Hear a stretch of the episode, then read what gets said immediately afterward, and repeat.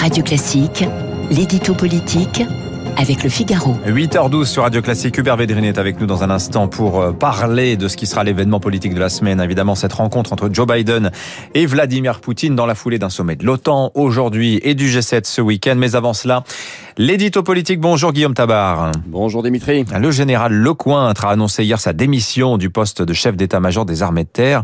Euh, cette démission, euh, est-ce qu'elle est le signe d'une rupture entre le chef des armées et Emmanuel Macron? Non, hein, rien à voir avec le clash spectaculaire entre Emmanuel Macron et le prédécesseur du général Lecointre, hein, le général Pierre de Villiers, en juillet 2017. Euh, la preuve, c'est que le chef d'état-major des armées avait exprimé son intention de partir dès décembre 2020 et que le chef de l'État a tout fait euh, pour le retenir. Rien à voir donc avec Pierre de Villiers qui avait exprimé à voix haute devant une commission parlementaire euh, ses inquiétudes euh, sur des réductions budgétaires en 2017. Euh, cette fois, à l'inverse, le général Lecointre a bénéficié d'une loi de programmation militaire particulièrement généreuse. Alors pourquoi ce départ? Eh bien, s'il avait continué un an de plus, comme lui a demandé Emmanuel Macron, son remplacement aurait coïncidé avec l'élection présidentielle donnant finalement l'impression que le mandat du SEMA, hein, comme on appelle le chef d'état-major des armées, aurait coïncidé avec celui du président, un peu comme dans ce qu'on appelle le spoil system, où toutes les fonctions majeures sont dépendantes de la couleur politique de la majorité en place. Eh bien, en découplant les échéances, le chef d'état-major des armées veut signifier haut et fort qu'il était au service de l'État et de la fonction présidentielle et pas au service d'un homme, Emmanuel Macron, et de sa politique. En un mot, il a voulu mettre sa fonction à l'abri du risque de politisation et rappeler que travailler en confiance avec le président, comme ce fut le cas, ne voulait pas dire être militant. Est-ce qu'il y a vraiment aucun lien, Guillaume, avec les tribunes de militaires hein, très critiques contre le pouvoir qui ont été récemment publiées dans le dans l'hebdomadaire Valeurs Actuelles?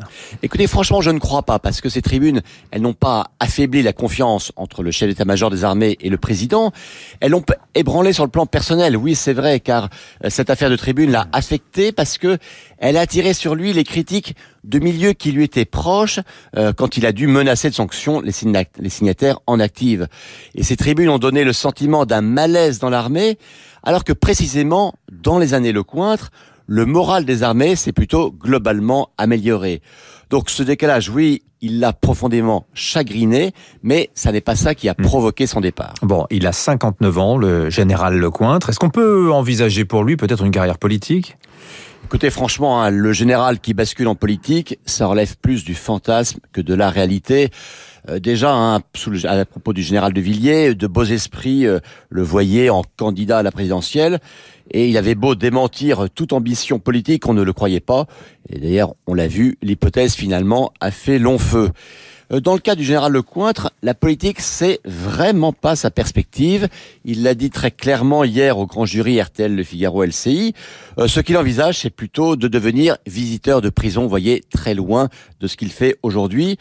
Sa démission, bien sûr, reste un acte public, ne serait-ce que parce que son, par son mode inhabituel euh, de l'annoncer dans une grande émission de radio. Donc un acte public, oui, mais ça n'est pas un coup d'envoi politique. Guillaume Tabar.